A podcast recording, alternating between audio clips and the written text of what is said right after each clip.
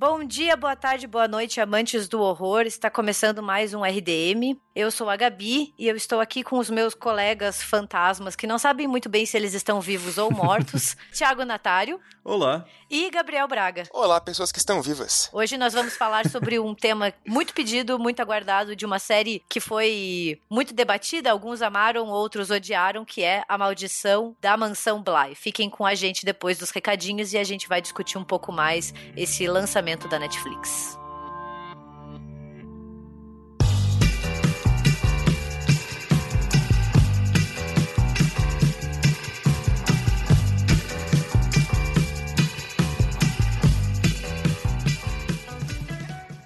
Bom, hoje eu vou aproveitar para falar um pouquinho do Apoia-se.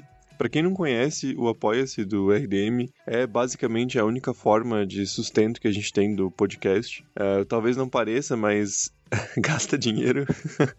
a gente tem várias despesas, a gente tem que tirar tempo da rotina para preparar as pautas, para fazer as gravações, então tudo isso requer um certo financiamento e a única forma que a gente tem de fazer isso é o Apoia-se. Então ele é e sempre foi essencial na história do RDM para a gente conseguir manter tudo no ar, comprar novos equipamentos. E para quem tem um ouvido mais atento, vai perceber que a minha voz está um pouco diferente nesse episódio, justamente porque a gente acabou comprando um microfone novo uh, eh, USB para fazer as gravações remotas. Então tudo isso só é possível com a grana que a gente arrecada do Apoia-se. Uh, e só para falar um pouquinho das recompensas, né? A gente tem várias categorias lá no apoia.se rdm e também pelo PicPay, só buscar por República do Medo e é o mesmo são as mesmas recompensas, mesmos tipos de apoio. E apoiando o RDM com qualquer valor a partir de cinco reais, além de ajudar um monte e, manter o podcast no ar, você também ganha recompensas como participar do grupo secreto do Telegram, que tem agora 116 membros, incluindo eu, a Gabi e o Braga, e onde a gente troca uma ideia sobre horror, mas também sobre gatos, muitos gatos, é, cachorrinhos,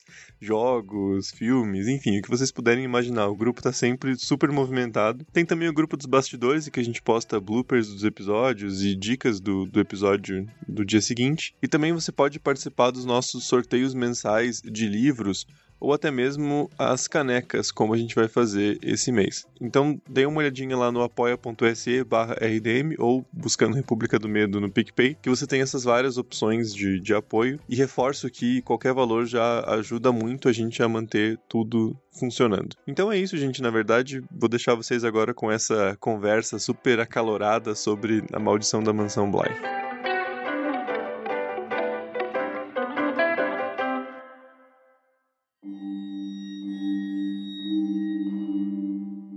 Então, é, a maldição da mansão Bly é, na verdade, uma sequência temática da maldição da Residência Rio, que foi lançada no final de 2018, né? Ambas as temporadas são adaptações literárias de obras bem famosas, né? A maldição da Residência Rio é baseada no livro do mesmo nome da Shirley Jackson, né? Que é o The Haunting of Hill House, que foi lançado em 59, considerado um dos maiores livros de terror dos últimos tempos. E a mansão Bly é baseada no livro do Henry James, do final do século XIX que é a outra volta do parafuso, também conhecido no Brasil como A Volta do Parafuso. É o mesmo livro, assim. Tipo, eles têm títulos diferentes e ninguém sabe por que foi inserido esse A Outra ao invés de só A Volta, mas é a mesma história. E o livro do Henry James foi lançado em 1898, é considerado um dos maiores clássicos também dessa literatura gótica de casas assombradas e de fantasmas, né? Tanto que é é uma obra muito debatida por acadêmicos, né, principalmente pelo seu tom ambíguo, e ela foi lançada pela primeira vez de uma forma serializada, né? Então cada semana era soltada um pedaço da história para matar os ansiosos de plantão e depois foi compilado em, uma, em, um, em um livro. É, o livro ele conta assim rapidinho, só para situar os nossos ouvintes, é uma história bem parecida com o que a gente vê na mansão Bly, que é uma, uma babá ou uma au pair que vai cuidar de duas crianças órfãos nessa mansão isolada do resto do mundo, que é a mansão Bly. E daí lá ela começa a sentir que as crianças estão sendo postas em perigo por presenças fantasmagóricas, que são justamente da antiga governanta, a senhorita Jessel, e do antigo faz-tudo da propriedade, que é o Peter Quint, e ela acha que esses fantasmas estão querendo possuir o corpo das crianças para tomar e voltar à vida. E a, o romance ele vai vai ficar muito nessa ambiguidade, né? E é o que torna essa história tão fascinante de um ponto de vista da análise, né? Por isso que tem tantas pessoas que se debruçam sobre, sobre ela. Porque a diferente da mansão Bly, onde os fantasmas realmente existem, eles estão ali, a gente tem aquela comprovação. É, o livro do Henry James ele vai brincar demais com essa ideia de se a governanta, tá, ou a babá, né, no caso, tá vendo coisas, né, se é tudo fruto da imaginação dela, ou se na verdade realmente existem fantasmas que estão querendo colocar a vida das crianças em risco. E o Henry James ele nunca vai resolver essa essa ambiguidade, que é o que torna a, o final ainda mais icônico. Então, se você quer ler o livro e não quer saber spoiler, eu sugiro pular alguns dos próximos minutos, né? Porque é, o final é muito diferente da Mansão Bly, a gente até pode conversar isso depois, né? Mas um dos maiores pontos do livro é a ideia de que a narradora, porque a gente conhece a história pela babá, né? Chega, na verdade, começa muito parecido com a Mansão Bly, é alguém contando que teve acesso a esse relato da babá, então é uma história sendo recontada, mas teoricamente a narradora é ela. Ela é uma narradora muito pouco confiável, porque a gente só tem acesso à visão dela e na cabeça dela realmente tem os fantasmas, e ela vê fantasmas desde o primeiro momento que ela chega naquela, naquela residência, que é uma mansão enorme, né? As crianças perderam os pais, o tio contrata ela e ele não quer ter nada a ver com essas duas crianças da qual agora ele tem a guarda, então ele fala para ela assim: resolva os problemas e não, não entre em contato comigo, eu não quero saber. E se a gente pensar que a novela do final do século XIX é um entrar em contato ainda mais difícil, porque não tem WhatsApp, né? Você mandar um, ih, fudeu, as crianças estão aqui me enchendo o saco, né? Nem me mande um telegrama. Exato, assim. E é muito, muito significativo porque a gente também fica na dúvida se as crianças não estão estão só sendo crianças. Porque às vezes elas são mal educadas, elas são, sei lá, petulantes, assim, elas desafiam a ordem da governanta e ela acha que isso é um indício de que eles estão sendo possuídos pelo Peter Quint e pela senhorita Jessel. Então tem muito essa ideia da narradora não ser confiável. É, é, essa é a, é a, parte mais intrigante, assim, do, do livro, né? Porque o tempo todo é ela que vê os fantasmas, as crianças negam, né? Quando ela tenta também daí convencer a, a senhorita Gross, né? Que ela é tipo uma é que a, a tradução que eu peguei chama a babá de governanta. Então, daí às vezes eu fico confundindo, porque às vezes eu tava lendo, e daí por causa da série eu já tava na cabeça que a governanta era a senhora Grose, né? Mas ela também vai tentar perguntar, a senhora Grose não vê ninguém. Daí ela fica, não, mas olha o fantasma ali, a senhora, mas eu não tô vendo. Daí pergunta para as crianças, as crianças também falam que não tem nada. E ela tá com medo, né, do perigo que isso pode ofertar. Então é muito interessante, é bem mais enigmático que o roteiro da série, né, que deixa tudo bem mais explícito, assim pô, vale muito a pena. É um livro pequenininho, né? Dá para ler bem rápido ele. É, e a série também perde um pouco dessa questão do ponto de vista da protagonista, né? Porque ela é narrada Sim. por uma, uma personagem próxima, mas ainda terceira ali no, nos eventos, né? Um pouco mais distante. Um ponto que eu acho, assim, interessante do livro do Henry James é que a narradora, que é seja babá, governanta ou a pair, ela nunca tem o seu nome mencionado, né? Uhum. Então fica ainda mais difícil visualizar quem é essa pessoa, né? É, se ela é confiável ou não. Coisa que na série daí já tem que ser reformulado, afinal, né? Mais de 100 anos depois, você não pode também esperar que tenha o mesmo impacto, né? Eu acho, pelo menos. Principalmente se são formatos de histórias diferentes, né? Um é um livro, o outro é uma série. Não dá para você fazer uma copia e cola esperando ter o mesmo impacto. Mas o que eu acho assim que vale a pena apontar é que não é uma, eu não acho uma leitura tão fluida, né? É um livro curto, tem menos de 160 páginas, ele é, ele é rápido de ler,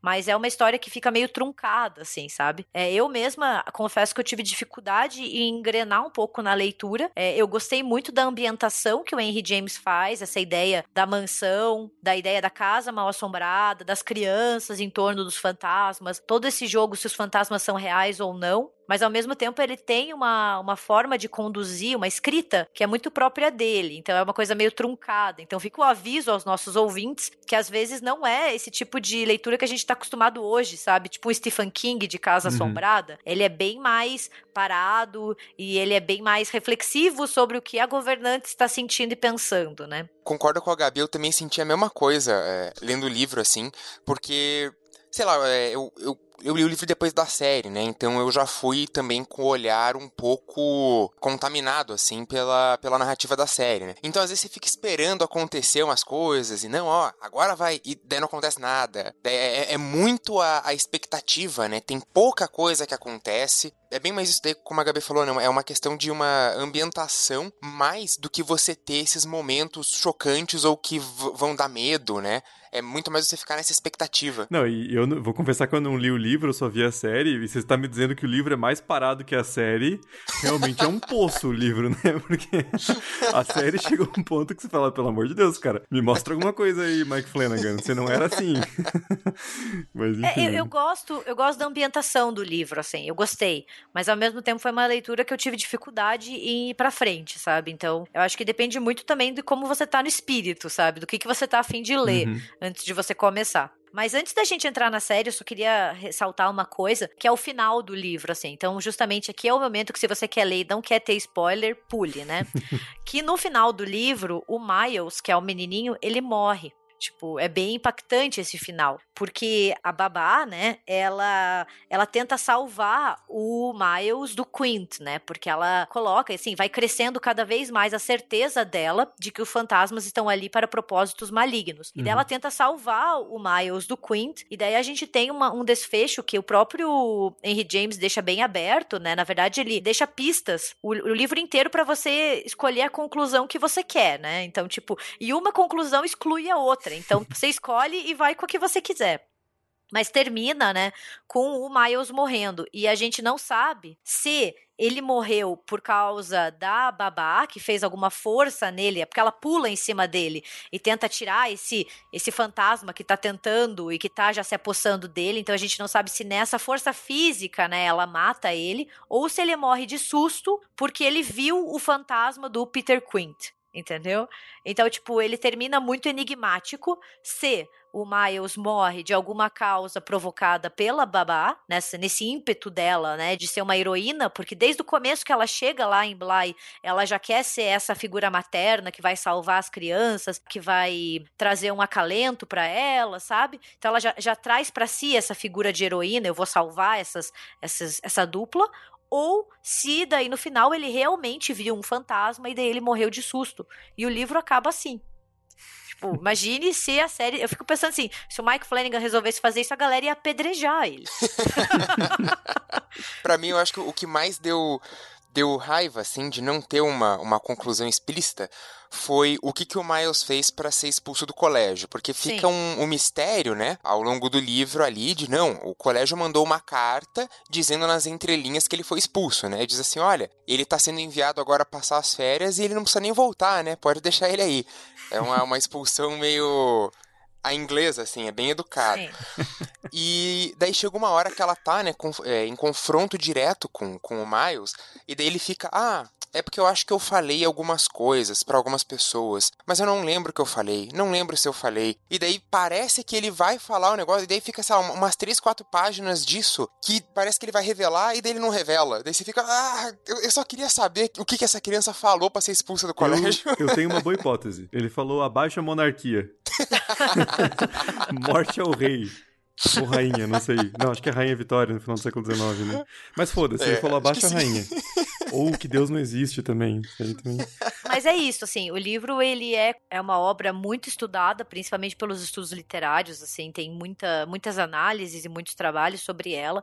Ela é um marco também na ficção gótica, assim, então realmente vai abrir muitas portas para casas mal assombradas. E justamente essa ambiguidade que é o que permeia o livro inteiro, né? que nem o Braga falou, ele dá a entender que ele vai dizer alguma coisa e ele não diz, né? Então ele brinca muito com o leitor em relação a isso, assim. E ninguém, na verdade, na narrativa é confiável. As crianças não são, porque elas são crianças. Então elas podem dizer que elas viram um fantasma e não ser um fantasma. Assim como elas podem dizer que elas viram um fantasma e ser um fantasma mesmo, né? Então todo mundo ali não passa confiança sobre o que tá acontecendo. E eu acho que isso é um ponto positivo, porque deixa a gente mais angustiado. Que é aquela ideia: tá acontecendo algo sobrenatural ou não, né? Dá pra traçar um paralelo com The Lodge, o, o chalé filme desse ano ou é meio forçado? Porque tem essa questão das crianças sacaneando a Grace e tentando fazer ela achar que tá, tá ficando maluca, é. né? Eu não acho que as crianças estejam no, no livro do Henry James sacaneando, sabe? Eu acho que tem muito aquela ideia. Elas são crianças que perderam os pais, então elas estão ali sozinhas. Elas têm só uma outra mulher cuidando deles mesmo. O tio não quer saber deles. Então eles têm até um comportamento meio adulto para a idade deles, assim. E também estão muito acostumados a fazer tudo que eles querem e sem ter que prestar conta prontas para ninguém. Uhum. Então eu acho que isso pega na, na babá quando ela chega lá, sabe? E daí, sei lá, um deles usa o lenço diferente e pra babá isso já é uma afronta, sabe?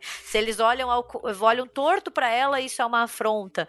Então tem muito, muito também da babá. Eu acho que às vezes não é tanto das crianças é, peitando ela, mas da ideia que a babá faz das crianças, sabe? Uhum. Tem umas horas que ela descreve a Flora como um anjo, ela é um pedaço angelical e blá blá blá. Então, sabe, parece uma idealização e esquece que ela é uma criança. É, é, bem isso, a babá é meio. Tem uns momentos meio obsessivos, assim. Também tem uma discussão acerca dessa coisa de uma. uma um sentimento de, de posse, né, em cima das crianças, que é bem isso que a Gabi destacou desde o momento em que ela chega, ela quer ser a figura materna.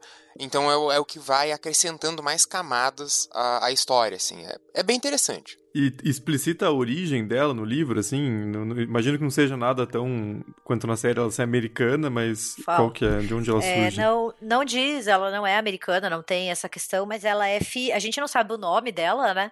A gente sabe que ela é a filha mais jovem de um pároco do interior. Uhum. Sabe, a gente sabe disso dela, assim, que ela vem de uma família grande e religiosa e do interior e que ela teve que meio que fazer esses trabalhos para poder se sustentar, afinal não tinha uma fonte de renda estável para ela. É que até tem o, o, momento em que ela tá deslumbrada com a Harley Street, nos pontos de Londres, assim, a senhora Rose até tira um sarro, né? Daí fica bem demarcado essa, essa questão de que ela vem do, do interior. Ah, aqui, ó. Ela veio de Hampshire. E daí ela foi a Londres com 20 anos de idade. Porque essa, essa questão de, de classe paira bastante sobre a série, principalmente, né? Você tem vários personagens ali que sentem aquela imponência da, da mansão e aquela é aquele dinheiro que vem do, do nascimento, né? Aquela questão Sim. aristocrática, assim, bem, bem britânico, né? Isso, isso é bem importante no personagem do Peter Quint, por exemplo, né? Sim. Mais na série, né? O livro eu não tenho certeza, porque esse tipo de romance aristocrático, ele é, assim, é isso aí, existe essa, essa mansão e ela é de uma família nobre e foda-se, né? Não tem muito esse tipo de reflexão. É, é que assim, a gente não tem muito contato no livro com o histórico dos personagens. Isso não é importante uhum. pro Henry James delimitar. Então, assim, a gente sabe que a senhorita Jessel tinha um relacionamento com o Peter Quint, que o cara era sacana, assim, que ele queria meio que tomar posse ali de, de Bly, mas também não especifica quem, como eles eram, como eles agiam, se eles realmente se gostavam ou não, não entra nesse mérito. Da própria narradora, a gente só sabe disso, assim, que realmente para ela essa é a chance, talvez, de ter a própria casa, né? Essa ideia, como o, o tio das crianças delega para ela muitas tarefas e fala: olha, eu não quero saber o que tá acontecendo, ele dá autoridade total para ela. Então é como se ela finalmente tivesse autoridade perante alguma coisa, né? Vindo de uma família do interior, onde ela é a filha mais uhum. jovem. Então são só esses indícios que a gente tem. E como ele também não quer dar uma, uma resposta definitiva se os fantasmas são verdade ou não, ele não entra em detalhes sobre quem era o Peter Quint, quem era a senhorita Jessel, as crianças, os pais das crianças, nada disso é muito aprofundado, sabe? Justamente para dar essa, essa dúvida. There you are. Now let's come up with a story. Bom, então agora a gente vai falar da Maldição da Mansão Bly, né, a série da, da Netflix que foi lançada no comecinho de, de outubro. Ela é produzida pelo Mike Flanagan, né? então, assim, é aquela coisa bem, bem de série, né? Ele produziu a série, ele, né, a gente sabe que ele participou da escrita de boa parte dos episódios, mas é claro que tem todo um time de, de roteiristas, tem também vários diretores que tomam conta do, do projeto. E assim, eu não pesquisei a fundo, mas eu tenho a impressão que o envolvimento dele, que o controle narrativo dele sobre a mansão Bly é um pouco menor do que foi na Residência Hill. Assim, pensando o estilo do Mike Flanagan, o, os filmes que ele já produziu, que ele já dirigiu, roteirizou, uh, o, o, tipo de história que ele conta, eu senti que a, a Maldição da Residência Hill foi mais é, algo que tem mais relação com a filmografia dele do que a Mansão Bly, assim. Achei que foi uma coisa mais um pouco mais distante. Enfim, a série tem, tem nove episódios, todos eles cerca de, de 50, 55 minutos, um pouco mais. E, assim, eu terminei de, de assistir bem recente, assim, não tive tempo de, de digerir, refletir, então eu não sei o que eu achei. eu vou, eu tô, eu tô achando que eu vou precisar de escolta para sair desse episódio, porque eu tô me inclinando mais para não ter gostado tanto assim. uh, e vocês, assim, qual que foi a impressão que vocês têm depois de ter assistido a série? Eu gostei pra caralho. Então eu vou precisar de escolta da Gabi mesmo. É, eu gostei, eu gostei muito, assim, e foi uma série que mexeu demais comigo de maneiras que fazia muito tempo que um produto midiático não mexia, assim, que uma série não mexia. Eu fui com as expectativas bem baixas, assim, é, porque eu também não assisti na semana do lançamento. Uhum. Então eu vi muitas pessoas já comentando é, no Twitter e no Instagram que tinham achado mais ou menos, né? Que tinham achado o Hill House melhor. Então eu já fui com a expectativa baixa. Confesso que eu demorei um pouco para engrenar. Realmente ela é uma série mais lenta. Os primeiros episódios são mais difíceis de ir para frente, assim. Uhum. Você tem que ser um pouco mais persistente mas eu, eu achei a trama inteira e a forma como ela se desenrola e como ela fecha muito sensível e muito bonita, assim. É uma mistura de drama e horror que para mim deu muito certo, porque terminou, eu terminei o último episódio, eu fiquei pensando e eu fiquei até meio deprimida, assim, eu fiquei reflexiva sobre tudo que eu tinha assistido e sobre todos os sentimentos que a série tinha me causado. Eu gostei demais, assim, realmente, para mim foi uma das melhores coisas que eu assisti nos últimos tempos. Uau! Palavras fortes. Eu perguntei para você, Braga, mas eu vou falar antes porque a minha sensação foi totalmente oposta, assim. É, e não vou, não vou defender que a série é ruim, não tô nesse ponto, mas para mim ficou uma coisa meio que não me, não me pegou, sabe? Não me fisgou. Para mim a série, ela tem várias premissas muito interessantes que ela nunca chega a desenvolver da maneira que eu esperava. Então, não tô nem comparando com, com Residência Hill, porque apesar de ser, que nem a gente falou, uma, uma espécie de antologia, né? A Mansão Bly é como se fosse uma segunda temporada, você tem muitos dos mesmos temas, alguns dos mesmos atores, né? A, a, a produção do Mike Flanagan, mas eu não acho nem que seja questão de, de comparar. Eu só senti que a série não não levou os pontos que ela jogou no começo pro potencial máximo que ela poderia explorar. Assim, para mim ficou uma coisa meio repetitiva. Eu senti que a série ficou rodando meio que no mesmo é, no mesmo lugar e não desenvolveu muito para além disso. É claro que isso é uma visão completamente pessoal, assim, vai ter, como a Gabi falou, para ela a série foi muito mais impactante, mas para mim eu tive essa sensação, assim, eu me senti como se eu estivesse assistindo muito de longe, sabe? Aquela coisa meio, uma experiência meio impessoal, assim, que não me, não me afetou muito. E você, Braga? Eu, eu gostei da, da série, assim. Eu acho que se, se for para comparar com o Rio, eu pessoalmente gostei um pouquinho mais da, da Maldição Rio. Porém, eu acho que a, a história da Bly é um pouco mais é, tocante, assim, sabe? No sentido de que, se eu for parar pra pensar exatamente em todas aquelas tramas e, e dramas paralelos da família da Maldição Rio, eu não, eu não consigo lembrar de todos exatamente. O uhum. Bly, claro, também tem a questão do tempo, né? Que tá é. mais fresco na memória e tal.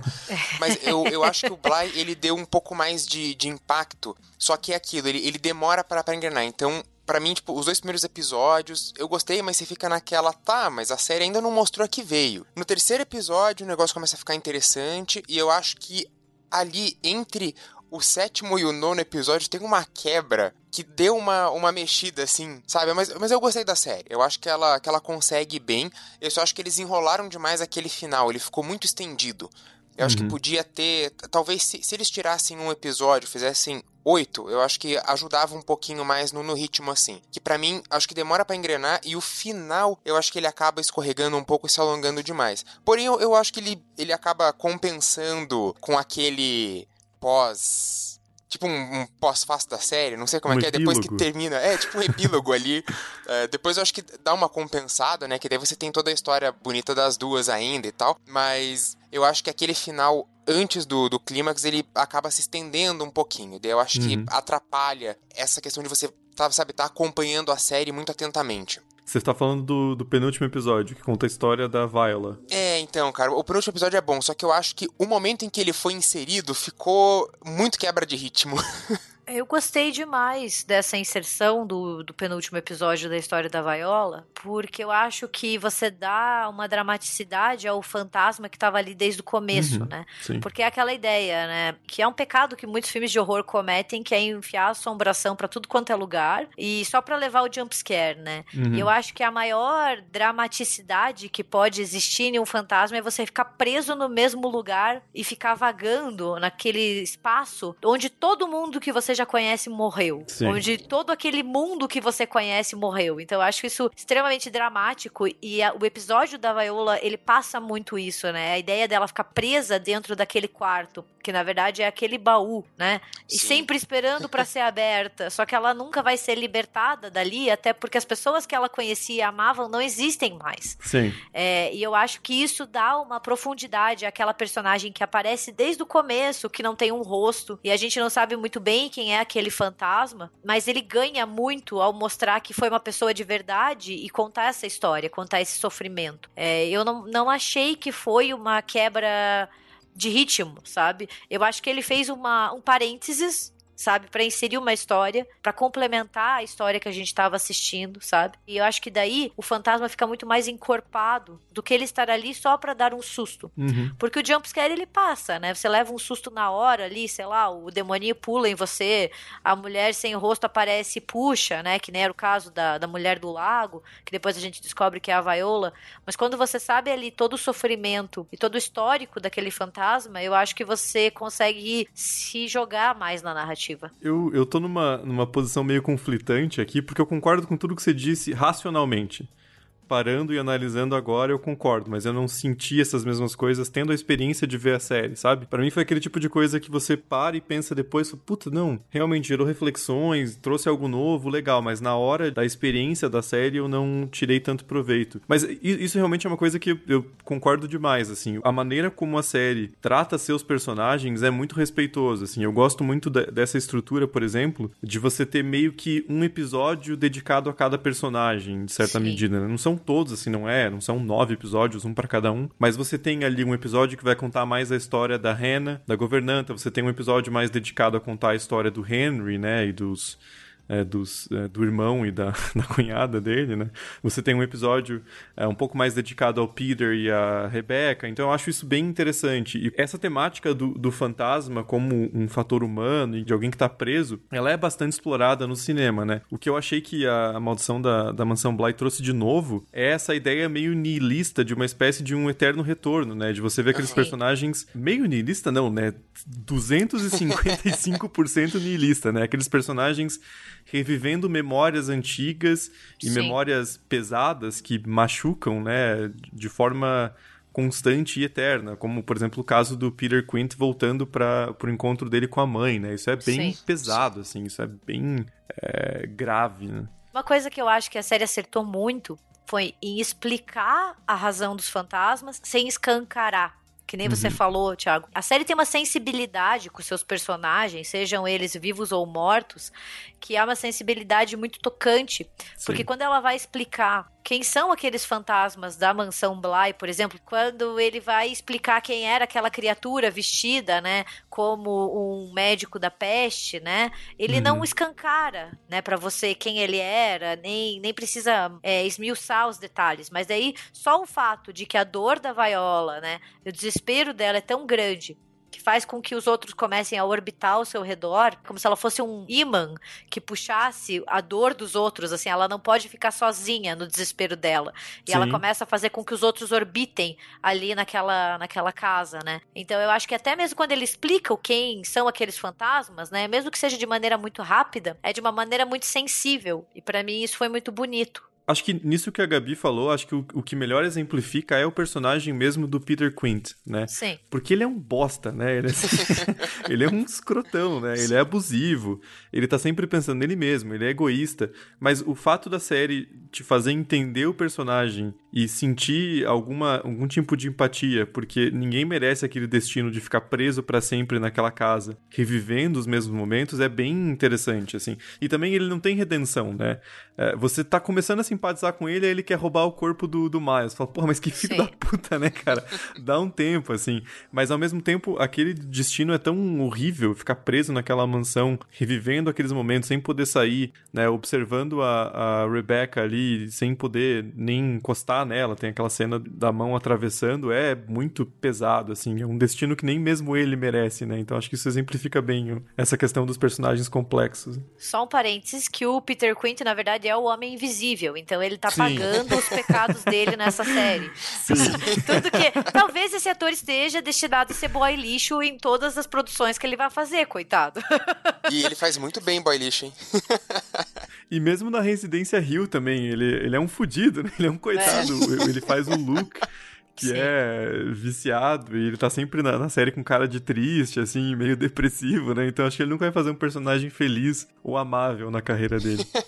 Só que é, né, retomar essa questão né, que o Thiago falou do Eterno Retorno e a gente discutindo né, justamente essa, essa questão do destino dos fantasmas, que para mim foi a, a parte mais interessante, assim, do que a série apresentou. Foi o que eu mais uh, achei né, interessante. E, de novo, assim, né, uma, tem uma certa novidade ali, mas eu achei incrível essa questão dessas flutuações, né? Que eles até falam de se esvair, que daí de repente uhum. o fantasma tá ali em um momento e a memória puxa ele. E muitas vezes eles não conseguem controlar, né? Eles são puxados contra a sua própria vontade, contra a sua própria força, e como eles ficam, né? Eles vão indo nessa repetição e o quanto a série mostrou, é, ela trabalha com talvez dois conceitos de morte, né? Uma, a morte real, né, quando a pessoa perde a sua vida e vira um fantasma, e talvez ali uma segunda morte, que é quando a pessoa perde a sua identidade, e isso se traduz ali na série pela perda do rosto, né? Então isso acontece com a Viola, isso vai acontecendo com outros personagens, né, que tem até o que a Flora bota lá o, o, rostinho de boneco, né? Que é uma criança que já tá sem rosto. Então, os fantasmas eles estão condenados a ficar nessa prisão de memória em que eles vão indo e voltando sem ter muito controle disso, até que eles perdem a sua própria identidade por estarem mergulhados nessa memória sem fim. Eu, eu achei isso sensacional. É, é muito sensacional esse, esse conceito e, e traduzir isso por um rosto apagado eu, eu acho que foi genial. É que é aquilo que sempre falam, a gente morre duas vezes. A primeira vez quando a gente tem o nosso último suspiro e quando a última pessoa fala o nosso nome. Uhum. Se a gente for pensar, sem entrar em piegas, assim, é muito real. Quantos familiares nossos morrem porque ninguém mais lembra dele, entendeu? É alguém que você pega uma foto e você não reconhece essa pessoa, porque uhum. ninguém mais fala dela. Ela morreu há 200 anos, sei lá, mas ela ainda faz parte da sua família. Seu tataravô ou qualquer outra coisa, sabe? E isso vai acontecer com todos nós sei lá, quando nossos bisnetos, se você chega até ter um bisneto, falar o seu nome pela última vez, você caiu no esquecimento, sabe? Então, você até pode ter fotos e vídeos e qualquer outra tecnologia que vai sendo inventada, mas a gente desaparece pela última vez, daí é derradeiramente, não estamos entrando aqui nem num quesito de religião, mas numa ideia de memória, né? Sim. Aquela é a, a ideia do esquecimento e como o Braga falou, o rosto da Viola ir sumindo e dela não pode nem mais falar, é porque ninguém mais lembra quem ela é. E daí, novamente, entra nesse drama do fantasma, que é você tá preso em um local, condenado a vagar por ali, perdendo até o seu propósito, porque ela perdeu o propósito. Ela pega as crianças achando que é a filha dela, mas não são, entendeu? Porque a filha dela também já morreu há muito tempo. Sim. E você tá ali e ninguém mais lembra de você e o mundo que você conhecia, as pessoas que você conhecia não existem mais. Putz, eu acho isso muito triste. Só que a série trabalha de uma maneira muito sensível com esse tópico. É, e, e, ao contrário dos personagens que vão se esvaindo, né? E de fato esse conceito da, da perda do rosto, né, da perda da face é genial, assim. Eu não lembro de ter visto em outro lugar os ouvintes podem falar, deve existir essa, essa ideia, mas na série é muito bem utilizado, né? Porque aí acho que tem a oposição com relação ao fato de que a mansão tá de pé há 300, 400 anos, né? E nisso acho que a série aproveita muito bem a locação na Inglaterra, né? Assim, Sim. tipo, é, é, é o país velho, né? você, tanto que em, em, fantasia, nos Estados Unidos, né, em Hollywood, você quer mostrar que um personagem, né, ele, ele é velho, ele faz parte de uma aristocracia, você pega assim Senhor dos Anéis, todo mundo fala com sotaque britânico, porque evoca essa questão da ancestralidade, né? Então, é, é interessante isso, porque por exemplo, o, no episódio passado a gente comentou sobre a primeira temporada de American Horror Story, que é a Murder House, né, que trata de conceitos semelhantes, né? Você tem é, personagens que estão presos ali na, na, mesma ideia que eles tinham quando eles morreram, né? Então, o casal gay que queria adotar um filho, né, a esposa do médico que queria recuperar o bebê que foi morto. Mas na mansão Bly isso é explorado de, de forma ainda mais profunda pela idade mesmo da casa, né? Aquela mansão tá ali há 300 anos, 400 anos. Então, os fantasmas que estão ali também estão ali esse tempo, né? E acho que isso que é o que assusta, é não só é, a gente assistindo, mas os próprios personagens, né? O, o que assusta na Mansão Bly não é o jump scare, não é o, a, o fantasma em si, mas é o conceito de que todo mundo, é, em algum ponto, vai se tornar aquele fantasma, né? Esse medo inerente do esquecimento, do, da finitude mesmo, né? É algo que a série toca muito e explora muito. É que é, eu acho que o ponto dos fantasmas é também, e o que o Thiago falou da ideia da, da mansão tá ali há, há, séculos e séculos, é o ponto da ancestralidade, que todos nós temos, entendeu? Ninguém precisa ser um lord inglês e ter uma mansão na Inglaterra para pensar o quanto da nossa família já desapareceu e também virou fantasmas. Pessoas que são responsáveis, querendo ou não, por a gente estar aqui hoje, mas que a gente não tem ideia de quem eles são. Tipo, eu, eu consigo pensar assim, se eu for fazer um jogo de memória, eu chego até um ponto onde está a minha, a minha árvore genealógica, sabe? E é muito bizarro, porque, por exemplo, tem até alguns parentes meus que eu só lembro de nome, eu nunca cheguei a conhecer, mas eu não tenho um rosto, sabe? Eu sei o nome. E eu sei que, sei lá, era o meu tataravô, o fulano. Mas eu não sei um rosto, eu não consigo ver ele.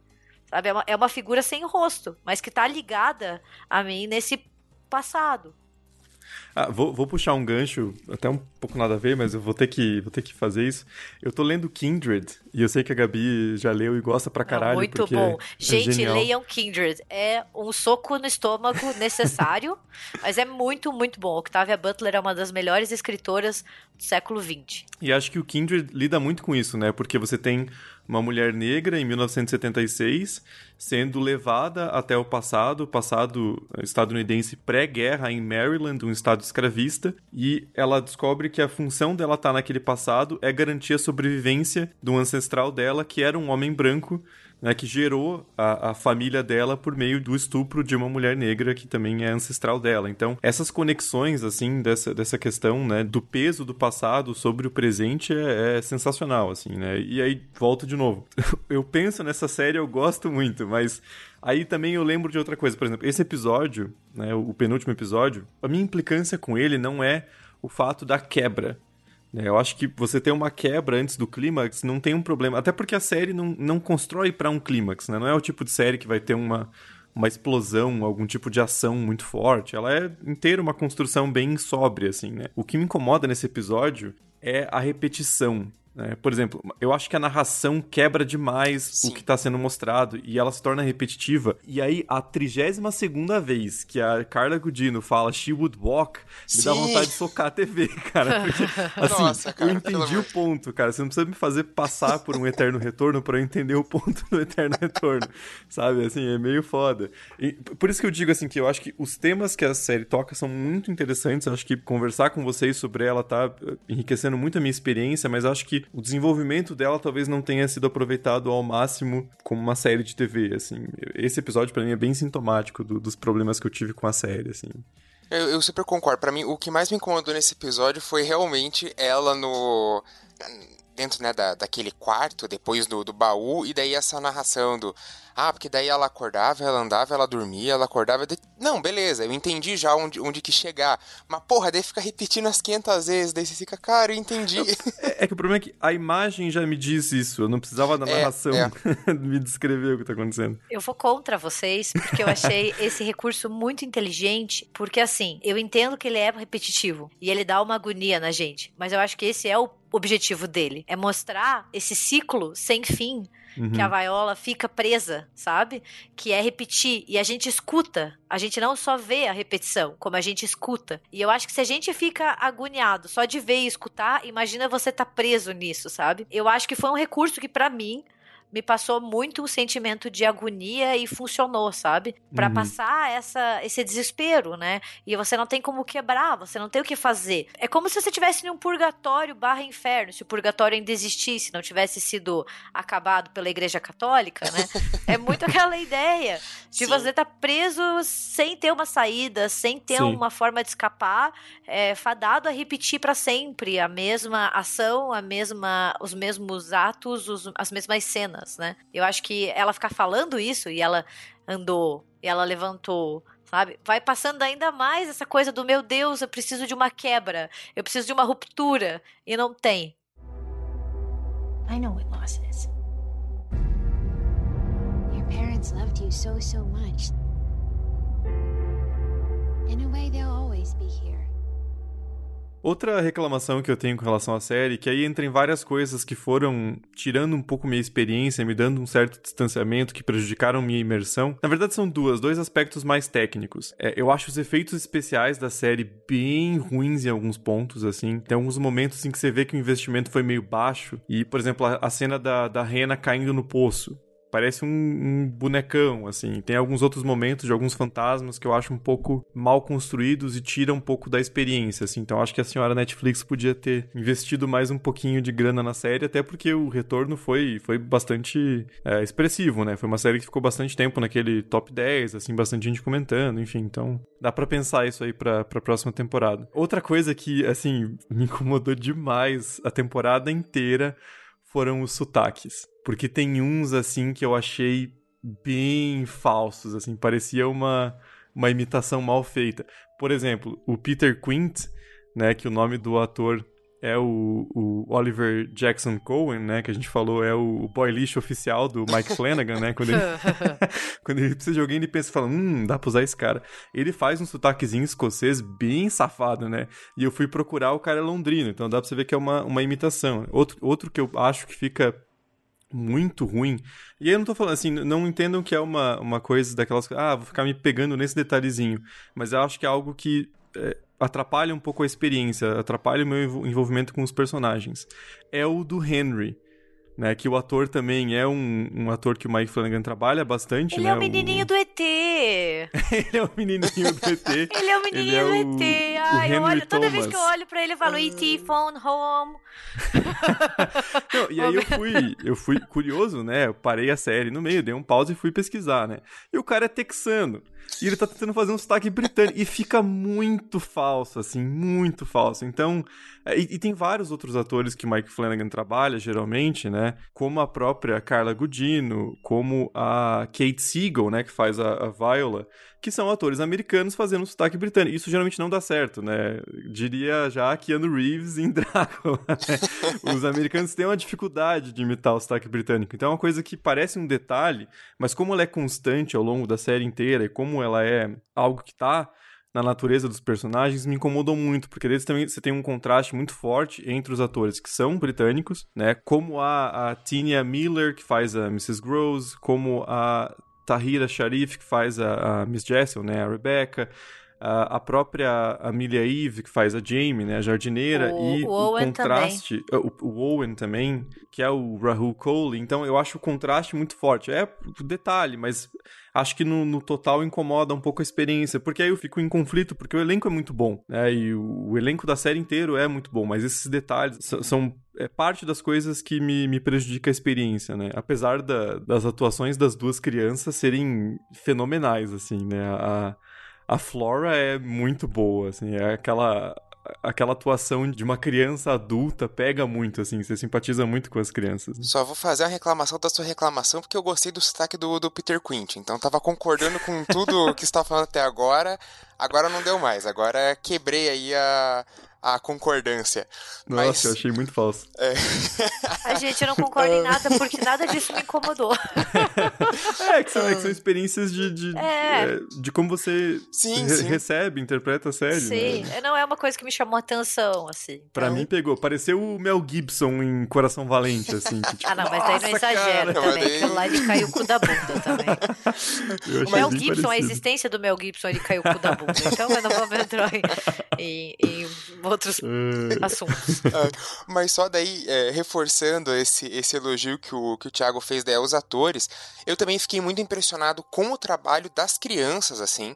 Fiquei muito impressionado mesmo, porque a, a gente sabe, né, que não é tão fácil, assim, é, você dirigir crianças e tal, tanto que a gente tem aí algumas se você olha na história de cinema, né, você tem algumas interpretações históricas, mas às vezes é, é, é complicado. E, porra, eu, eu acho que eles conseguiram tirar o máximo das duas crianças ali. Eles fazem muito bem, justamente isso que o Thiago falou, dessa coisa de, de pequenos adultos, né? Que é um negócio Sim. que incomoda a gente. Porra, é, é, é fofinho até um, um, certo ponto, só que daí ultrapassa o ponto, o negócio começa a ser bizarro, que você tá tipo, ai, que bonitinho. É a criança inteligente. Só que se ela for inteligente demais, você começa, cara, essa criança tem o capeta no corpo, tem alguma coisa errada. E eu acho que eles representam muito bem isso. E é um trabalho de atuação que, se você pensar, você tá olhando pro Miles, que é interpretado pelo Benjamin Evan Ainsworth, e na verdade ele tá meio que possuído pelo Peter Quint. Então, sim, mas é, sim. é o menininho interpretando. E você olha para ele e você tá vendo um adulto. Quando ele meio que dá em cima da babá ali, da, da Dani, e a gente não sabe muito bem o que tá rolando, sabe? Ou quando ele, sei lá, quer fumar, e você fica, meu Deus, moleque, quem tira o cigarro dessa criança? Entendeu? Só que não é ele, é um adulto, só que é uma criança interpretando um adulto. Então, é um trabalho de interpretação bem pesado e muito bem feito, assim. Nesse aspecto, eu acho que a série é impecável impecável com as suas atuações. Porque os personagens, e eu acho que daí isso é um ponto positivo do roteiro, você tem espaço para essas atuações acontecerem porque os personagens são desenvolvidos, eles têm relações entre si, sabe? Porque eu admito assim, quando eu fui assistir a série, eu já tinha lido o livro, eu já tinha visto as outras adaptações cinematográficas. E eu fiquei muito muito curiosa, porque não é uma história muito complexa né? É uma babá que chega lá numa residência e tem duas crianças e ela começa a achar que as crianças estão sendo é, atormentadas por esses fantasmas. E eu fiquei, nossa, nove episódios? Como que eles vão conseguir fazer com que essa história caminhe, né? E eu acho que eles acertaram demais aumentando essa história para outros personagens, coisa que no livro do Henry James não tem. Então a gente tem acesso a esses outros personagens que são independentes, porque assim, eles não dependem tanto da Dani para funcionar na narrativa. E eu acho que isso é muito bacana. Por exemplo, a gente tem a Hannah e o Owen, eles têm um relacionamento à parte, que não fica dependente da Dani ou das crianças estarem em cena. Claro que tudo se resume a Bly, né? Tipo, se a gente for pensar racionalmente, Bly é o imã que mantém todos eles juntos. Mas esses personagens, eles têm vida fora, relações fora desses personagens principais, que seria a Dani e as crianças. Então, isso acaba dando espaço pro elenco mostrar como é um bom elenco. Ah, eu acho que o, o, maior exemplo disso é o episódio que é quase inteiro dedicado ao Peter Quint e a, a Miss Jessel, né? Aliás, uma pergunta para vocês que leram o livro.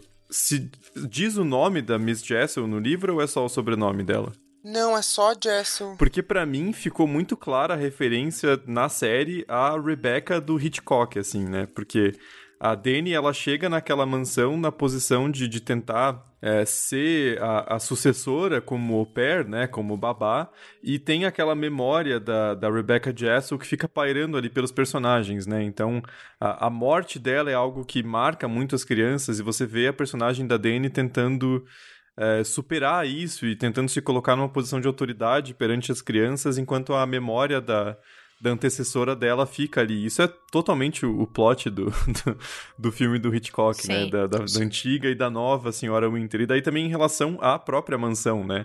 De, de, dessa ideia de você ter uma sucessão de pessoas, de relacionamentos, de histórias que vão se sobrepondo naquela casa que dá a impressão de ser mais antiga que o próprio tempo, assim, né? Então tem muito desses ecos, assim, na, na, na série. E eu acho esse episódio que, que fala da história dos dois muito bom essas idas e voltas narrativas né, temporais, então você vê o Miles no internato, você vê o relacionamento do Peter com a Rebecca, eu acho isso muito interessante, enriquece muito a série, pra gente não ficar Sim. muito preso naquela, na Dani, com as crianças, e com a Jamie, com o Owen, eu acho essas, essas idas e voltas do roteiro muito, muito interessantes na, na metade da, ali da série. O próprio como ele expande também, em alguns momentos, a história do Henry, né? Que a gente acha que, na verdade, ele é só o tio cuzão das crianças que não quer saber delas, assim. Porque no livro é muito assim, ele não quer ter envolvimento com essas crianças que parece que viraram um fardo para ele. E na série, a gente mostra um cara que tá de luto ali, né? Que tá sofrendo. Porra, e quando a gente descobre que as ligações são dele para escutar a voz da Flora, porra, é, é, quebra o coração, assim, porque daí ele fica dividido, né? E eu acho muito bacana como eles também dão esse espaço para esse personagem, né? Então, para mim, a, a série acertou muito em deixar os personagens criarem, né, as suas próprias narrativas sem estarem conectados a Dani, que é a personagem principal. E daí a gente tem histórias muito bacanas, como o Thiago falou, o episódio dedicado a saber como era esse relacionamento entre o Peter Quint e a Rebecca Jessel, né, coisa que no livro a gente também não tem, a gente só sabe que eles têm uma relação sexual e que provavelmente violenta, porque o cara era violento, assim, ele era, né, é, escroto. É... Desculpa, mas é. E daí a gente também tem a Hannah e o Owen, que é um relacionamento muito bonito e muito delicado, assim, eu gosto demais. Ah, eu, eu, eu criei um crush muito grande no Owen e no... Raul Coli, puta merda, que homão da porra, meu Deus do céu. Senhor sabe, bigodão. o homem é bonito, Porra, ele bigode. cozinha, ele é legal, ele é gentil, ele é sensível, ele é perfeito, entendeu? Ele fala francês, presumivelmente, né? Exato. Em Paris. Tem, tem mais, assim. É, mas, sabe, então a gente tem esse relacionamento entre os dois que começa bem sutil, depois a gente vai vendo que não, realmente tem um sentimento ali. A gente tem o próprio, o, a própria relação entre a Dani e a Jamie, que também começa Sim. bem devagar, assim, é, e eu acho que eles retratam muito bem, de uma maneira muito bonita, assim, as duas começarem a se interessar uma pela outra, e começar a gostar e querer ficar juntas, sabe? Sem cair numa. Eu acho que nenhum relacionamento dos personagens cai em piegas, sabe? Sim. Seja o Henry com os sobrinhos, quando ele finalmente resolve, não, eu vou assumir vocês, seja com a Dani e as crianças, com a Hannah e o Owen, acho que nesse aspecto a série é muito, muito inteligente, muito sensível. É, O próprio passado da Dani é super bem construído, né? A gente vai vendo o que ela vê no espelho, aquele reflexo, né? Aquela figura com óculos e a- a- aquela luz no, no fundo, né? E o jeito como se constrói aquela todo aquele conceito dela tá casando meio que por obrigação, né? Porque Sim. é a história perfeita, né? Aquela coisa romântica assim de ela vai casar com o amigo de infância, e, eles, e, e ele pediu ela em casamento quando eles tinham, tipo, 10 anos, e ela aceitou e foi se construindo aquela relação, e aquele casamento que devia ser o sonho dela e que ela tá super infeliz, né? Sim. E, e por outro lado, a culpa que ela carrega pelo fato dele ter morrido logo depois deles Sim. terminarem. Então, cara, isso é muito pesado. Eu gosto bastante desses episódios ali do meio da série, terceiro, quarto, quinto, assim, que vai desenvolvendo esse miolo do, do passado dos personagens, né? Eu acho muito forte isso. Eu acho bem interessante o contraste do que entre o que a série mostra e o que a série conta. Por exemplo, o passado da Dani a gente vê, né? O passado do Miles a gente vê, o passado do Henry a gente assiste. A história da Jamie, a história do Owen, a história da Hannah, a gente ouve uma narrativa deles próprios sobre aquilo. E as duas formas funcionam muito bem, né? Então a série consegue gastar seu tempo, né, um episódio inteiro pra falar de um personagem, mas pra outro ela consegue economizar, digamos, né, fazendo com que o próprio personagem conte sua história. Isso funciona muito bem, né? O conceito do pai da Jamie sendo um um minerador, né, e aquela ideia da, da, da família dela que é abandonada é, é tão forte quanto a história da Dani que a gente assiste, né? Isso é bem interessante. Sobre esses episódios do, do miolo ali, como o Thiago se referiu, eu Uhum. acho que o, o meu episódio até preferido, assim, da, da série, eu acho que foi o que mais me, me tocou, foi o episódio 5, né, que é justamente aquele em que a Hannah, ela tá indo e voltando nas suas memórias, né, em que ela fica Uhum. conversando com aquele Owen, que na verdade é uma projeção feita por ela mesma, né, do, do Owen, em que ela tem que lidar com essa questão de que na verdade ela tá morta, e daí o episódio acaba resolvendo alguns enigmas, né? Que eu, eu até já, já tinha imaginado, porque ela nunca Sim. come, né? O, o tempo inteiro Sim, ela Sim. não come, ela não faz. Então, assim, ele, ele até apresenta alguns indícios, né?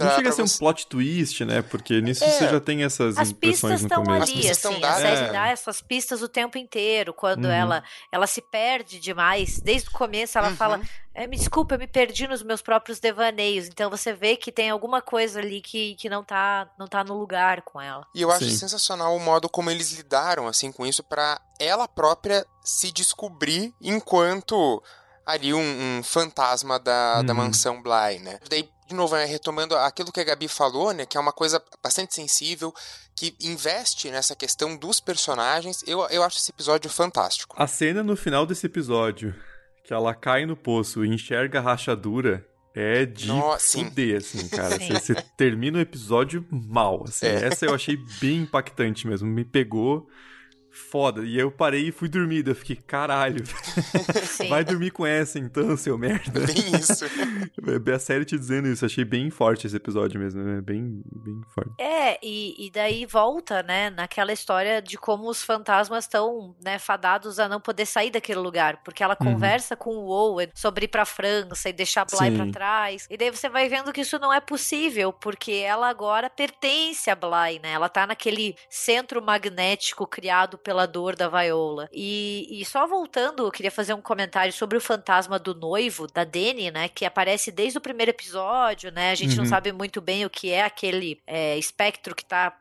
indo atrás dela, mas também ele não faz mal, né? Você vê que não é uma entidade demoníaca ou maligna, né? Ele acompanha ela. Para mim é uma ótima representação do luto e da culpa, que é aquela coisa que vai com você para onde você vai sabe? Quando a gente diz, por exemplo, que o Babadook é um filme que lida muito com o luto, com a dor da perda, e você ter que se conformar que talvez aquele monstro sempre esteja com você, o fantasma, né, ou sei lá, o que seja aquilo que persegue a Dani, para mim ele é uma projeção do luto dela, porque ela perdeu o melhor amigo dela, tanto que ela fala, eu posso não querer casar com você, uhum. mas você ainda é importante para mim. E também da culpa. Putz, se eu não tivesse falado para ele naquele momento, ele não teria saído do carro e, se, e ter sido sido atropelado. Que é uma coisa que acontece com muitos de nós, assim, não só em questão de morte, mas ah, se eu não tivesse feito isso, não teria acontecido aquilo. E daí você vai vendo, né? Porque o, o fantasma dela também não tem muito uma, um desfecho, né? Não é que ele magicamente se liberta, mas dá a entender, pelo menos foi a interpretação que eu fiz da série, que ela aprende a conviver com esse luto que ela aprende a conviver com essa dor. Vai estar tá sempre ali, mas ele não precisa necessariamente te assustar ou tá sempre você olhar no espelho e ver ele, sabe? Você sabe Sim. que tá.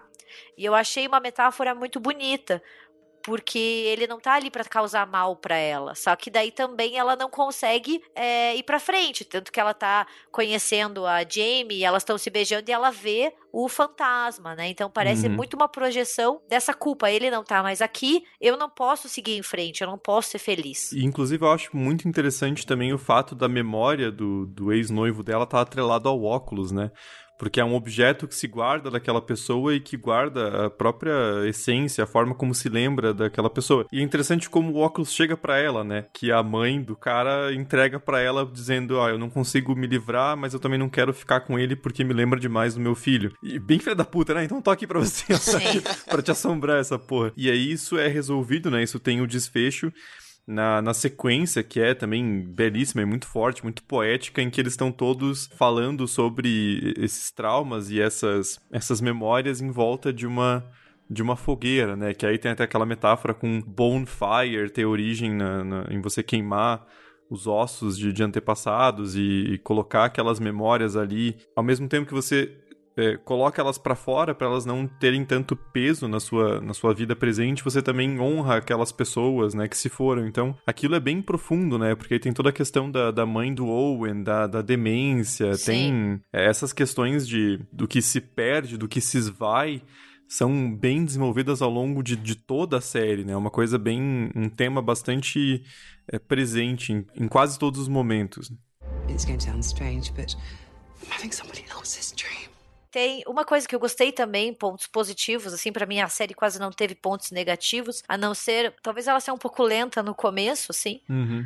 É, mas como eu saí do livro, que eu também achei lento, então também não foi uma grande surpresa para mim.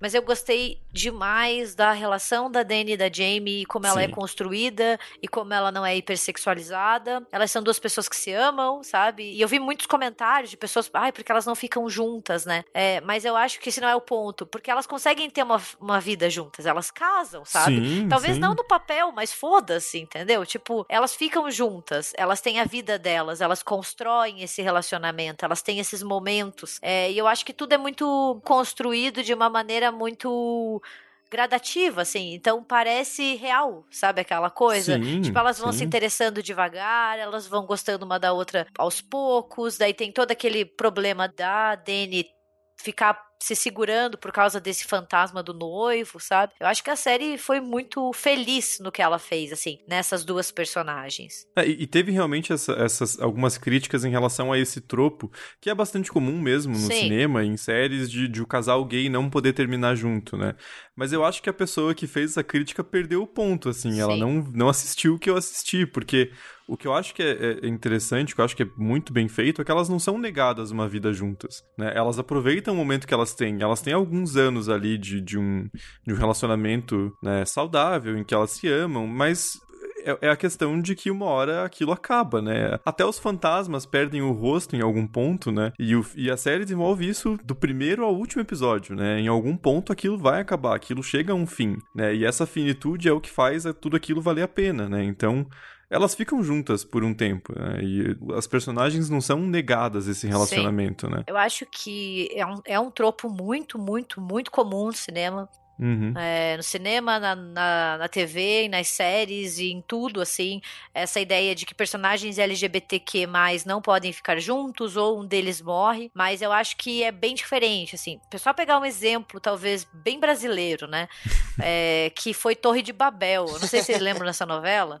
Cara, não mas é lembro. é real. Passou de 98 a 99. Porra, teve aquela clássica. Nascer, a clássica cena da explosão do shopping, que até hoje é considerada uma das grandes cenas da, da novela. E a cena da explosão do shopping foi uma tentativa do autor da novela, que era o Silvio de Abreu, de acabar com seus personagens problemáticos, entre muitas aspas. E um, de, e um desses personagens era um casal de mulheres lésbicas, que era interpretada pela Cristiana Torloni e pela Silvia Pfeiffer, que o público rejeitou. E daí o que eles fizeram? Eles mataram as duas numa explosão de shopping.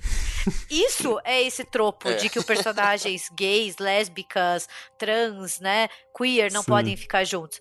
Mas no, na mansão Bly é o contrário, sabe? Tipo, é um amor que dá a entender que vai superar a vida, sabe? Vai ficar ali marcado para sempre. E elas conseguem ter essa vida juntas, elas têm essa felicidade, né? Mas é, querendo ou não, ainda tem o fantasma, né? E a Dani faz o sacrifício dela, que é deixar o espírito da Viola meio que adentrar nela para salvar as crianças. Então ela faz esse sacrifício, que não tem nada a ver com o fato dela ser lésbica ou não, entendeu? Acho que Sim. daí que vem a grande diferença. Ela não morre porque ela é lésbica, ela morre por causa do fantasma e por causa dessa questão do sacrifício e do amor que ela sente pelas crianças e do próprio amor que ela sente pela Jamie, né? De eu não quero que você passe por isso comigo, eu não quero que você veja eu me perder.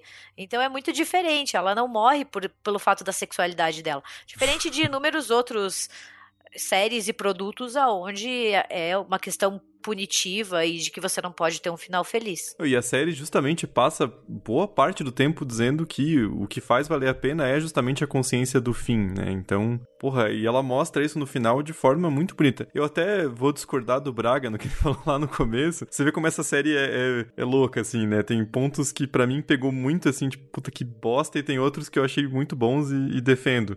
Eu acho o episódio final muito bom. Sim. A forma como ele vai contando ao longo do tempo, né, de como uh, as duas têm um relacionamento juntas, de como elas reencontram o Owen em algum ponto, Sim. como elas têm é, lembranças, um contato é, que é fraco, mas ainda existe com as crianças, e como as crianças esqueceram, né, ou quiseram esquecer o que aconteceu em Bly, né? Então acho que essa, essa repercussão que se faz dos acontecimentos é muito interessante, né? Eu acho bem diferente de American Horror Story, por exemplo, né?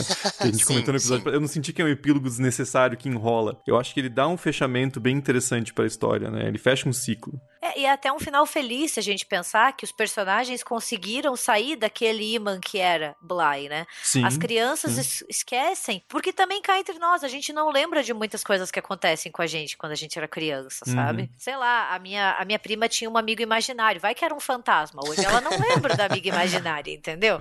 Mas tem, tem muitas coisas que meus pais falam que eu fazia quando eu era pequena que eu não lembro. Então é, é meio que natural de você sair da infância e para adolescência e daí para vida adulta você deixar algumas coisas para trás. Sim. Principalmente quando são traumatizantes, a gente tende também a, a, desligar essas memórias. Mas eu acho que é um final feliz porque os personagens conseguem reconstruir a sua vida, né? Então a gente, que nem o Thiago falou no último episódio, a gente tem elas é, visitando o Owen, né? Que por mais que não conseguiu ficar com a Rena, que é de partir o coração, ele foi lá, abriu o bistrô dele, tem uma foto dela lá, sabe? Uhum. Então dá a entender que a memória dela vai estar tá viva. Enquanto ele estiver vivo, a memória dela vai estar viva também. Então volta também essa questão da memória. As crianças viajaram no mundo, o tio resolveu, né, assumir essa responsabilidade de criar e de dar afeto para elas. Uhum. E até, até a Dani e a Jamie, elas têm, elas têm a floricultura, elas têm a casa delas, elas cozinham. Então, querendo ou não, isso é um desfecho feliz. Mas que no final, que nem o Thiago falou de novo, a série é sobre finitude. E nós todos vamos ter o nosso fim um dia. Sim, seria muito bosta se acabasse com elas felizes para sempre na floricultura, assim, não faria nenhum sentido temático. Até porque o fim da Dani também é o fim da Viola, então ela finalmente vai poder ou não descansar, mas vai acabar com esse ciclo de dor e de mágoa que ela tá ali há séculos perpetuando, sabe? Então não é só o fim da vida da da Dani, é o fim de vários séculos de dor e de tristeza.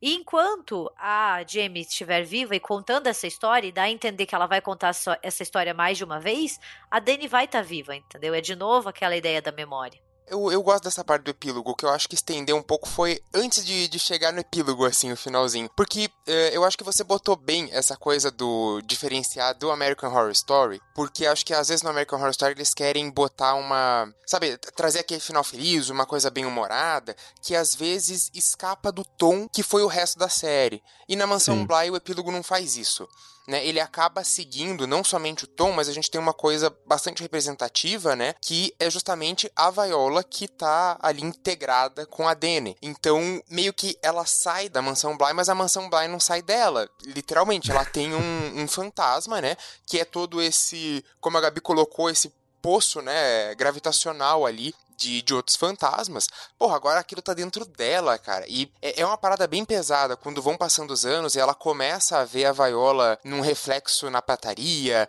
no espelho. Aquilo vai criando uma, uma tensão. E daí também é, é eu, eu, acho que daí tem mais ali é, camadas para serem interpretadas dentro dessa questão do horror, né? Que é um relacionamento que ele, porra, ele, ele tá fadado ao fim, né? Como vocês bem disseram, é uma série sobre finitude, então é um relacionamento que ele tá meio fadado ao fim, é um relacionamento que ele tá sendo constantemente ameaçado por essa assombração, né? Talvez por essa memória, essa coisa traumática que ela carrega.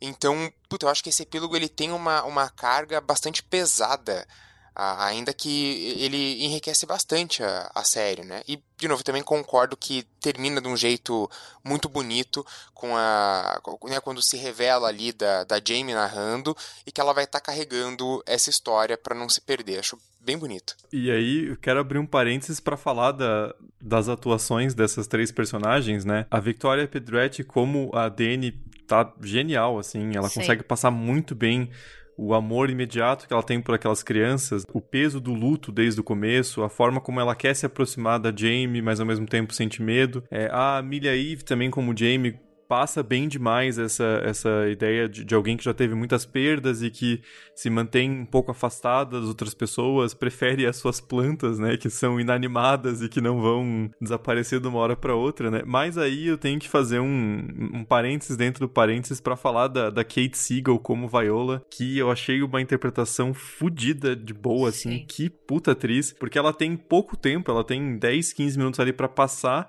né, a personalidade da, da Viola e ela passa bem demais a, a, aquela ideia da pessoa que ela é tão teimosa, mas tão teimosa, a, a, força de vontade dela é tamanha que ela não só não vai morrer, como assim que ela morrer, ela vai criar um centro de gravidade em torno dela que vai manter Sim. pessoas como fantasmas por três séculos, né?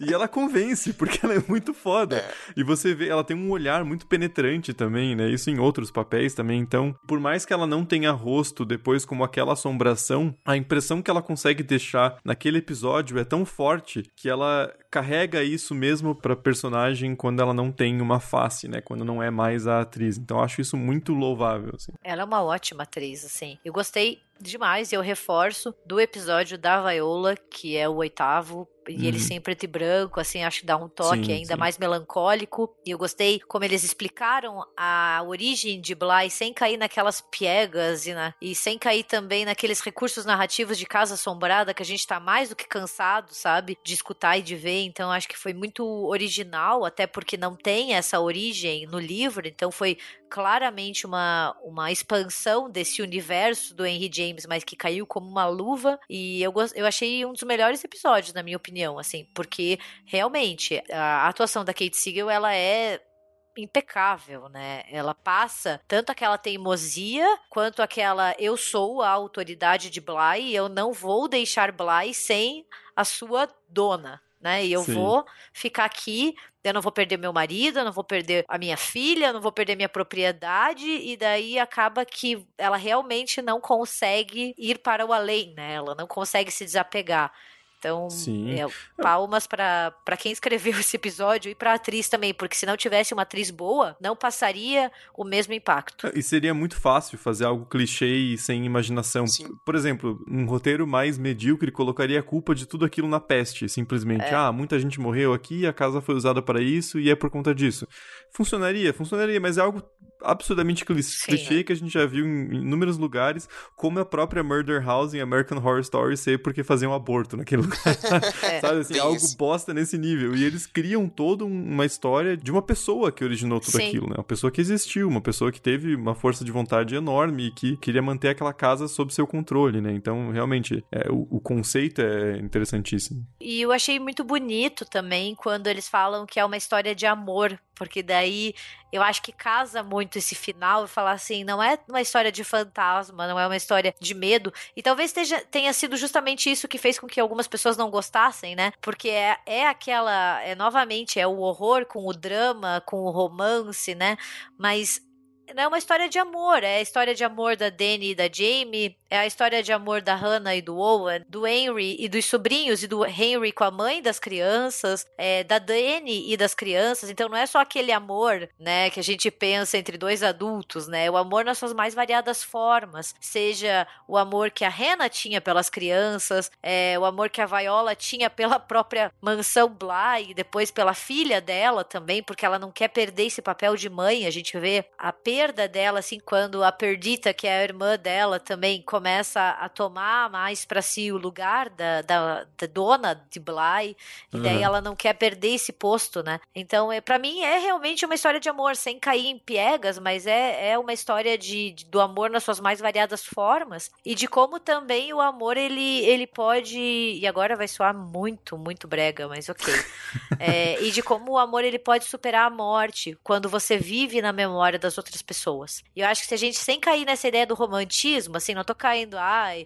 sabe, o meu amor morreu e eu vou para sempre ser. Não, a ideia é de alguém que você gosta muito e que morre e que ela vive ainda em você, entendeu? Eu, eu acho que o principal mérito da série nesse sentido é mostrar como o luto, né, esse sentimento de perda, ele nada mais é do que o, meio que o outro lado da moeda, assim, né? Tudo faz parte desse mesmo sentimento de ter uma pessoa perto, de manter a memória dela depois, né? E isso é, é de fato muito bonito, muito poético, né? E, e aí também não tem, não tem nada que dê para comparar a Maldição da Mansão Bly com a Residência Hill, assim, é totalmente é. outro tipo de série, porque em, assim, né, no, na metade da Residência Rio você já tinha tomado 50 mil sustos, ficado com o cu na mão assistindo a série, com, com, os pelos arrepiados, e Mansão Bly não é isso, assim, né, é outro Sim. tipo de, de medo, né, é um medo mais, mais profundo, né, assim, não que isso torne a Residência Rio inferior, né, mais, mais simplista, o que eu tô dizendo é que são tipos muito diferentes de, de narrativas, né. Eu acho que as duas, né, como elas trabalham com residências assombradas e fantasmas, elas têm a mesma essência, que para mim foi o que me fez refletir demais ao final da Mansão Bly. Fantasmas são, por essência, tristes. A gente está muito acostumado a assistir histórias de fantasmas como susto e como horror, né? Mas eles são essencialmente tristes. Eles são figuras tristes, né? E isso não impede deles passarem medo. Uma coisa não uhum. exclui a outra. Mas a essência de um ser que fica preso em determinado local e fica eternamente vagando ali é triste. Se a gente for pegar as histórias góticas lá do século XIX, ou até contos de fantasmas, eles são tristes. É, é deprimente você pensar que você fica é preso, é entendeu? É, exato. É aquela, é aquela história que termina e você sente que uma parte de você morreu junto, sabe? Porque não tem muito uma resolução, sabe? Não tem um final que vai acabar com isso. Por isso que eu acho que talvez seja o que liga as duas temporadas, né? Apesar delas serem bem distintas, e como o Thiago falou, na Hill House a gente leva um monte de susto, ela confia bem mais no jumpscare, o que não é uma coisa ruim, porque os jumpscares da Hill House são muito bem feitos, né? É, e também tem como texto o livro da Shirley Jackson, que é um dos melhores livros de Casa Assombrada, vale a pena procurar. Mas é, é a essência, e o Hill House também traz isso, e Bly daí parece que aprofunda, que é a tristeza do fantasma, né? É o drama desse ser fantasmagórico que é marca registrada no cinema de horror, né? E acho que também a série mostra pra gente que o horror ele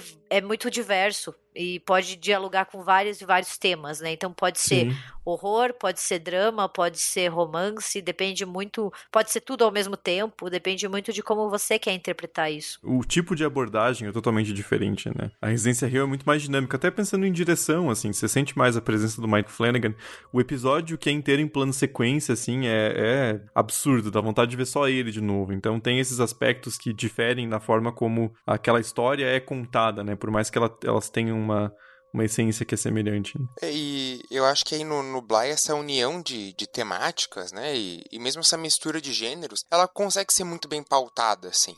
Que às vezes você vê que às vezes as uhum. pessoas criticavam, ah, mas o Rio a gente ficava procurando fantasma escondido. Ah, mas o Rio tinha não sei o quê. Mas eu, eu acho que aqui ele, ele traz esses outros gêneros também pra, pra conversa e acaba é, enriquecendo muito a, a experiência, assim, né? Ele, ele sai de uma coisa que é tem uma preponderância do, do horror, né? Eu acho que em Rio a parte do horror ela pesa um pouco mais no, no roteiro. Sim. Nessa, ele já sabe dividir um pouco mais a, a bola, né? Ele, não, então a gente vai ter uma parte de horror, mas a gente também vai trazer um pouco mais espaço para essa questão do drama, para uma questão do romance, e justamente essa questão que vocês falaram também de uma, de uma superação, né? Que eu acho que uma, uma das grandes coisas que ele faz é mostrar que você pode seguir em frente, e isso não significa que você tá é, desgastando ou desrespeitando a memória daquela pessoa que já se foi, né?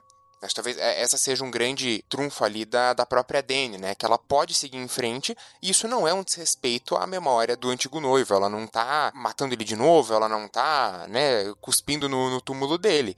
Ela pode seguir para frente, manter a sua memória, mas ela não precisa ficar presa Daí, de novo, eu vou usar a expressão, ela não precisa ficar presa nesse poço gravitacional de um fantasma, que, no fundo, no fundo, o fantasma é uma memória, né? Só quero discordar do Braga, refutar o que ele acabou de falar, porque Assim como Hill House, Blight também tem um monte de fantasma escondido. Não que eu tenha percebido isso sozinho, eu vi em um site, inclusive eu vi no BuzzFeed, eu vou deixar o, o link para quem tiver interesse no post no nosso site, assim, porque é muito trampo ficar tirando screenshot para ficar mostrando fantasma. Sim. Mas assim como Hill House, tem muitos fantasmas escondidos nas cenas, assim, tipo, vários e vários e vários. É, o doutor lá do da peste, eles aparecem bastante. Então eu vou deixar linkado para quem quiser dar uma olhada, assim.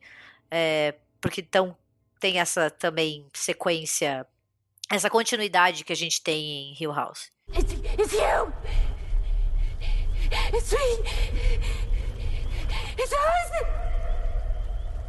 E bem, a Maldição da Mansão Bly não é a primeira adaptação do livro do Henry James. Na verdade, tem duas, né? Que uma é de 2020 e uma é de 1961. É, a de 1961 chama Os Inocentes. Ela é dirigi foi dirigida pelo Jack Clayton e contou com a Deborah Kerr no papel principal. Clayton, aliás, que é o sobrenome da Dani no, na Mansão Bly, né? Talvez seja uma, uma referenciazinha aí do Mike Flanagan, igual a Rebecca Jessel, né?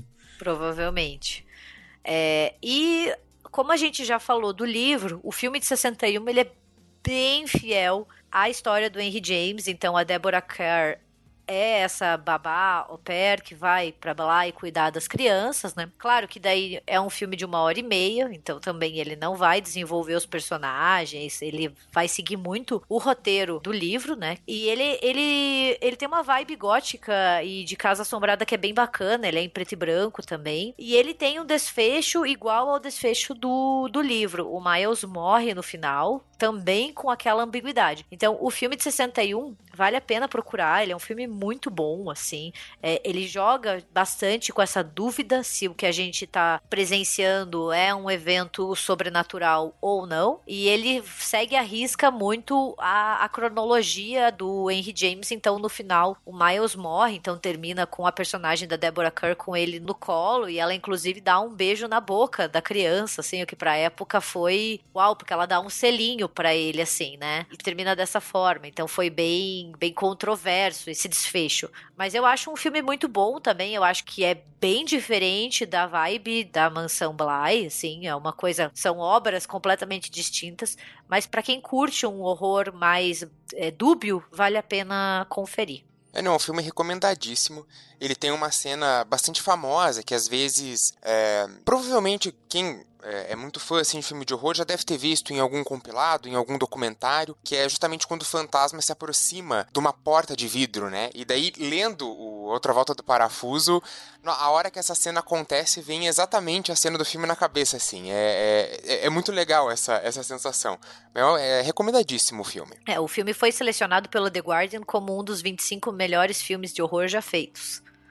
Então, ele é muito bom, assim. Só tem que tomar essa distância entre o que a gente assiste na Mansão Bly o que é a história do Henry James e o que é essa adaptação, que vai seguir muito mais o molde do livro. Mas é um clássico do cinema, assim. A Deborah Kerr tá muito bem como a babá que também no filme só é conhecida como a senhorita Giddens, né? Então também tem muito muito essa dúvida entre a babá, ela é uma heroína ou ela só é uma mulher que está aqui projetando as suas ansiedades e o seu desejo de cuidar dessas crianças para além exagerando, né? Vale, vale a pena conferir. E em 2020, neste ano fatídico no qual estamos vivendo, a gente teve mais uma adaptação da história do Henry James, dessa vez com o nome Os Órfãos, né, que chegou até os cinemas brasileiros no começo desse ano. O filme foi dirigido pela Flória Sigismondi, né, e contou com a Mackenzie Davis, com o Finn Wolfhard e com a Brooklyn Prince nos papéis principais, né, o menininho lá do Stranger Things. E foi um filme que causou bastante rebuliço, assim, né, muita gente, muitos finais explicados, né, explicando o final dos órfãos, saíram na, na internet. Mas, de novo, segue também a história um pouco do Henry James e brinca ainda mais ao final com esse com essa dubiedade, né? Afinal, ele explica, ele mostra pra gente dois desfechos. Eu não sei se vocês assistiram, assim, eu particularmente achei bem fraquinho. E o filme, ele foi bem mal recebido, assim, cá entre nós. Ele é bem inferior aos Inocentes de 61 e ele também não chega aos pés do que a Mansão Bly conseguiu fazer. É, de novo, a história da babá que chega para cuidar das crianças, essas crianças que são órfãos, então obviamente tá aí o título do filme, né? Em inglês se chama The Turning. Também joga demais com essa ideia se são fantasmas ou não, né? E daí no final ele tem um, um final um pouquinho diferente que ele mostra duas versões. Uma em que realmente tinham fantasmas e outra em que a babá só tava imaginando ou vendo coisas, né? E daí esse final acabou confundindo muito as pessoas e acabou que o filme não foi bem recebido, assim. Eu pessoalmente acho que se for para assistir uma adaptação cinematográfica, eu fico com a de 61, que tem toda uma classe e um preparo e até uma condução muito melhor.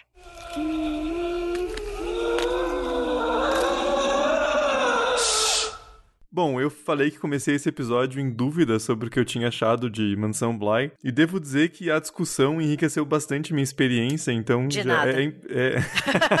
Obrigado, Gabi, por trazer uma, uma visão discordante, mas que que agregou. Eu mudo a sua é... vida todo dia, eu sei disso. Não, mas é muito interessante isso, porque é, é uma coisa que a gente consome em algum ponto e gera uma impressão, e ao longo do tempo isso se transforma, né? A gente vai mudando também a memória que a gente tem dessas séries e filmes, e é interessante, às vezes, com uma discussão que a gente tem, com, no caso aqui no podcast sendo gravada, mas com amigos e, enfim, com qualquer pessoa, você ressignifica muito do que você assistiu, do que você experienciou, né? E pra mim foi isso, assim, é, eu tinha uma experiência meio meh de Mansão Bly, mas saio desse episódio tendo gostado mais do que do que eu entrei. Então foi um, um bom serviço para mim. Espero que quem esteja ouvindo também, quem já tinha gostado, que tenha curtido a discussão e quem talvez não tinha curtido tanto a série tenha tirado alguma coisa a mais dessa, dessa discussão. Eu gostei demais e depois dessa discussão eu gostei ainda mais, se fosse possível, assim, foi uma série que que eu terminei de assistir, eu assisti com o Matheus, ele também gostou, assim. Eu fiquei muito sensibilizada. Tanto que eu terminei de assistir em um domingo e eu lembro que minha mãe tava deitada no sofá, eu sentei, assim, comecei a falar com ela. Falei, nossa, fantasmas são tão tristes, né? ela olhou pra mim e disse, de onde você tá tirando isso? Eu falei, nossa, é muito deprimente pensar que você pode ficar preso em um lugar e ela da onde você está tirando essas reflexões? Eu falei, hum.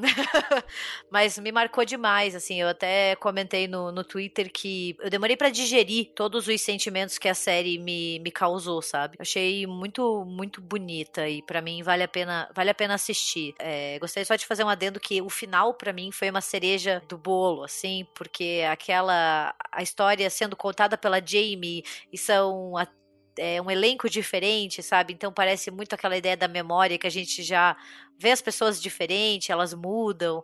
Ah, eu achei muito bonito ali naquele casamento, ela olhando para as pessoas, sabe? Brindando e reencontrando. Achei muito bonito. Para mim é 10 de 10.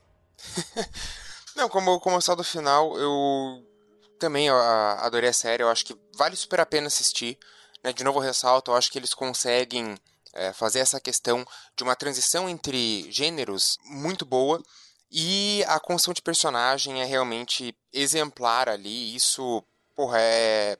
Assim, em construção de personagem, acho que a gente pode dizer que é uma das melhores séries do ano, que, que melhor sabe trabalhar com os seus personagens de uma forma individual e também a relação entre eles. Então é sensacional. E como ela também vai ali quase no brega, mas consegue se safar um pouquinho antes, assim, né? Tipo essa cena final que a Gabi citou dela vendo as pessoas jovens, é tá, tá, quase virando brega demais, mas aí para num ponto que fica bem bem legal, assim, sentimental não necessariamente significa piegas, né? Então acho que isso a série consegue se safar bem e gera umas reflexões bem interessantes mesmo. Acho que é isso, né, gente? Esse foi o nosso episódio. Espero que vocês tenham gostado da discussão. Como eu disse, é uma série que traz muitas reflexões. Espero que a gente tenha enriquecido a experiência de vocês também com a série. É, não esqueçam de comentar nas nossas redes sociais, no Twitter e no Instagram, o que, que vocês acharam da série. E também não esqueçam de seguir a gente lá, porque isso é importante também. Eu só queria deixar uma, uma pergunta para os ouvintes aí, pra vocês responderem aí nas, nas, nossas redes sociais, de qual deve ser a próxima casa assombrada que o Mike Flanagan tem que adaptar na, nessa sua série A Maldição aí, né? O que, que vai ser a terceira temporada? Ou melhor, né? O que deve ser a terceira temporada?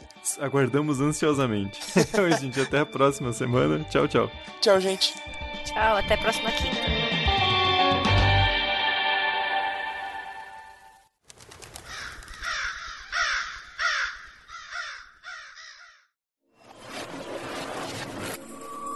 Este programa foi editado por Ilha Flutuante.